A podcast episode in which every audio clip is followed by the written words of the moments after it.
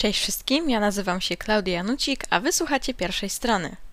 Na samym początku chciałabym, żebyście wszyscy przypomnieli sobie swoją ulubioną adaptację filmową dowolnej książki. Najpierw pomyślcie właśnie o tej ulubionej, tej, którą uważacie za najlepszą, a jak już ją wybierzecie, pomyślcie trochę z drugiej strony o tej najgorszej, tej, której absolutnie nie chcecie oglądać jeszcze raz i której powstanie waszym zdaniem uwłacza oryginalnej książce. Pamiętajcie o tych filmach przez całą dzisiejszą audycję i słuchając tego, co mówię, analizujcie je. Czy zgadzacie się z tym, co powiem? Czy macie jednak inne zdanie? Czy po tych wszystkich moich wypowiedziach wasze wybory dalej będą takie same? A po co to wszystko? Ano właśnie po to, że dzisiaj skupimy się na filmowych adaptacjach książek. Różni czytelnicy mają różne podejścia do różnych adaptacji. Niektórzy je bardzo lubią, tylko czekają, aż ich ulubiona książka zostanie w końcu sfilmowana, żeby tylko zobaczyć ją na wielkim ekranie, a niektórzy właśnie wręcz przeciwnie, odwracają się, jak tylko słyszą, że powstanie film na podstawie ich ulubionej książki. Dlaczego tak jest? Ano dlatego, że wszyscy dobrze wiemy, jak adaptacja filmowa potrafi zepsuć daną historię. Najboleśniejsze to jest w momencie, kiedy najpierw czytamy książkę, a potem wybieramy się na film pełni nadziei i ucieszeni, że w końcu na właśnie wielkim ekranie zobaczymy to, co do tej pory musieliśmy sobie wyobrażać. Z jednej strony jest to bardzo fajne, bardzo przyjemne. E, można w prosty sposób skonfrontować naszą wizję z wizją reżysera. Tym samym reżyser konfrontuje swoją wizję z wizjami tysięcy, jak nie czasami milionów czytelników na całym świecie.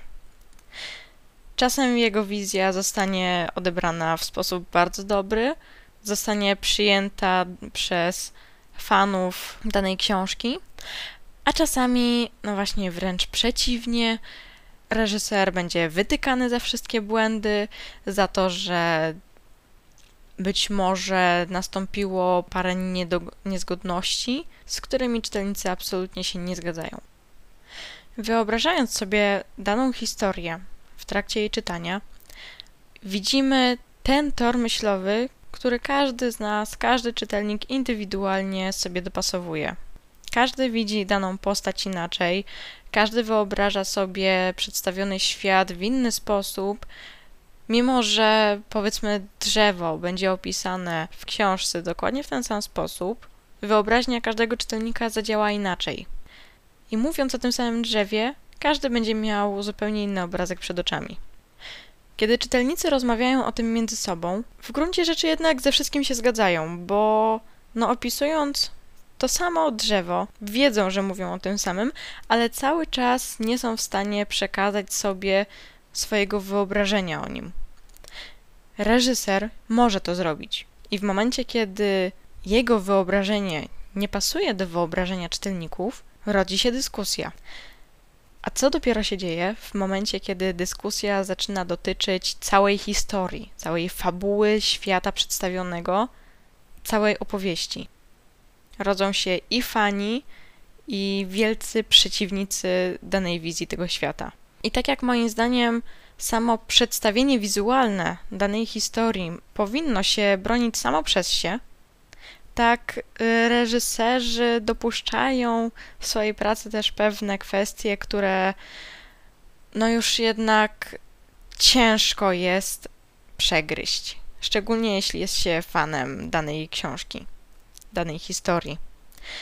Mówię tu o odstępstwach od całej fabuły, zmiany w scenariuszu. No to jest rzecz, która sprawia, że mimo, że w dalszym ciągu niby jest to adaptacja tej, tej książki, film jednak przez te zmiany zaczyna opowiadać trochę o czymś innym. Więc czy dalej w tym momencie możemy mówić o pełnej adaptacji? No właśnie to jest to pole do polemiki. Ale jest na to lekarstwo jest pewien sposób na to, żeby reżyser nie dał się ponieść swojej własnej fantazji. Tym lekarstwem jest obecność autora książki na planie. Dla reżysera może to być największy koszmar, bo właśnie może być karcony na każdym kroku za każdą, nawet najmniejszą zmianę. Autor tak bardzo może nie chcieć jakichkolwiek zmian w scenariuszu i to jest bardzo dobre, ale też może chcieć, żeby każda scena, każdy widok, każdy przedmiot wyglądał dokładnie tak, jak sam autor sobie wyobraził. To jest już koszmar nie tylko dla reżysera, ale dla każdej osoby, która pracuje na planie. Wyobraźcie sobie, kiedy sami jesteście w pracy i ktoś cały czas patrzy wam na ręce, karci was za to, co robicie, cały czas komentuje, cały czas dorzuca jakieś własne uwagi. Nie macie swobodnej ręki. Tak właśnie wygląda w większości praca na planie z obecnością autora. Ale dla czytelników to już jest największy sukces. Jest największe prawdopodobieństwo, że czytelnik w przynajmniej no, większości z kwestii będzie się zgadzał właśnie z autorem książki. Skoro jest fanem e, jego książki, jego opowieści, będzie chciał tak samo jak autor, żeby ta książka była dokładnie w ten sam sposób oddana w filmie, pokazana, zobrazowana. Jednak są też i wyjątki. E, zdarza się, że autor zezwala na wniesienie mniejszych czy większych zmian. Dla mnie osobiście to jest nieporozumienie, bo skoro autor wydał książkę w pewnej formie, znaczy się, no tak miała być ona przedstawiona. Zamknął cały projekt, znaczy się, był z niego przynajmniej względnie zadowolony, bo pamiętajmy o tym, że autor nigdy nie będzie w 100% zadowolony ze, swojej, ze swojego dzieła. Zawsze znajdzie coś, co można by zrobić lepiej, co można by poprawić. No ale pamiętajmy, do ideału się nigdy nie dojdzie. Szczególnie, że ile ludzi, tyle opinii. No, ale wracając, kiedy właśnie jesteśmy już w tej sytuacji, że autor zezwala na wniesienie tych zmian, dla mnie to jest pewny rodzaj zdrady. Zdrady i swojego własnego dzieła, i poniekąd fana tej opowieści, czytelnika. Czytelnik, widząc, że autor jest na planie, słysząc o tym takie informacje, liczy na to, że będzie mógł zobaczyć faktycznie dobrą adaptację książki. Jak więc wielki będzie zawód takiego czytelnika, kiedy okaże się, że ta adaptacja wcale nie przypomina jego ulubionej książki. Minusowe punkty od razu polecam w stronę autora. Ale wiecie, i tacy autorzy są potrzebni, bo w końcu Gdyby nie oni, zasada wyjątków od reguły nie miałaby racji bytu, prawda? Także i oni są potrzebni, żeby dbać o mądre przysłowia narodu. Ale spójrzmy jeszcze trochę z innej strony. Co dla samego autora musi oznaczać obecność na planie filmowym jego własnej książki? Ja mówię tak, jak ja bym się czuła w tym momencie, jak ja bym to widziała swoimi oczami. Przeniesienie historii autora na wielki ekran, no to już samo w sobie tworzy nagrodę za jego starania. Jego książka została doceniona na tyle, że ktoś stwierdził, że dobra, to jest naprawdę dobra historia, warto się tego podjąć, warto włożyć pracę dziesiątek ludzi, żeby przerzucić tę historię z kartek papieru na ekran co ciągnie za sobą tylko poszerzenie swojego grona odbiorców, co dla autora jest y, zawsze kwestią może nie pierwszorzędną, ale dosyć istotną, bo pamiętajmy, żeby historia żyła, musi być czytana. A pamiętajmy, że w dalszym ciągu bardzo dużo jest osób, które najpierw obejrzą film, a potem przeczytają książkę. E, nie tylko dlatego, że po prostu wolą oglądać filmy, ale czasami powstaje film, o którym nawet nie wiemy, że jest na podstawie jakiejś istniejącej już książki. Także to tylko może go zachęcić do sięgnięcia właśnie po tą książkę. Film rozesławia nazwisko autora w znacznie szerszym gronie. Jego nazwisko nie jest już znaczące czy w ogóle słyszalne tylko w gronie czytelniczym, ale i filmowym. Dużo rzeczy udało mi się już powiedzieć tak dosyć ogólnie, ale chciałam Was zapytać, jakie jest w ogóle Wasze podejście do adaptacji książek. Moje podejście po trochu już się tutaj objawiło, ale tak dla przekazania Wam takiego pełnego obrazu, powiem Wam, że moim zdaniem to dobrze, że powstają te filmowe adaptacje, właśnie między innymi dlatego, co już zdążyłam Wam powiedzieć. Spotkałam się też jednak z takimi opiniami, że to tylko niepotrzebne w pewnym sensie odgrzewanie starych kotletów. Może nie dosłownie, ale jednak to jest kolejne powielanie istniejącej już historii. Może w trochę w innym formacie, no ale jednak. Najzdrowszym podejściem jest moim zdaniem tutaj nie odwracanie się od razu od samego tego pomysłu powstawania filmu na podstawie książki, tylko przyjmowanie tego pomysłu z pokorą. Dobra, będzie film na podstawie mojej ulubionej książki, okej, okay, fajnie. Nie napalam się od razu na niego. Nie mam w głowie tylko, że dobra, będzie świetna historia, będzie co oglądać, będzie nowy ulubiony film do kolekcji, a potem czeka nas tylko rozczarowanie i wielki zawód, bo nasze wyobrażenia były zbyt duże w stosunku do tego, co otrzymaliśmy. Warto zobaczyć adaptację danej książki, chociażby dlatego, żeby porównać to, jak my odbieraliśmy tę książkę, a jak odebrał ją właśnie reżyser, który pamiętajmy, że no, zna się na swojej robocie i wie, w jaki sposób przedstawić daną historię tak, żeby faktycznie wciągnęła tego czytelnika. Ehm, nie czytelnika, czy po prostu odbiorcę. Także zaufajmy reżyserom, tym bardziej jak autorzy są na planie, ale nie lećmy od razu do nich z otwartymi ramionami, tylko tak jak mówiłam, trochę z pokorą, troszeczkę z dystansem, nie nastawiajmy się na nic, a dopiero później dyskutujmy i polemizujmy o tym, czy adaptacja była udana, czy wręcz przeciwnie. Nie nastawiajmy się jednostronnie, tylko wyciągajmy i plusy, i minusy. Doceniajmy, że pewien szczegół został zawarty w filmie, ale i dokładajmy minusy, jeśli został pominięty bardzo ważny wątek, który tworzy pewną istotę książki. Wrócę teraz trochę do pytania, które zadałam Wam na samym początku tej audycji i przedstawię Wam na to swoją odpowiedź. Jakie są dobre adaptacje książek? Powiem Wam, że moim osobistym zdaniem książki Nicolasa Sparksa mają całkiem dobre adaptacje. Naprawdę. Nicholas Sparks jest pisarzem bardzo płodnym. Wydał naprawdę od groma książek. Nie powiem wam ile, bo no nie mam pojęcia, ale wymieniając jego tytuły nie skończyłoby się nawet na dziesięciu, naprawdę. A historie wielu z nich trafiło na wielkie ekrany. Jeszcze muszę powiedzieć, że są to filmy, które naprawdę zostają w pamięci.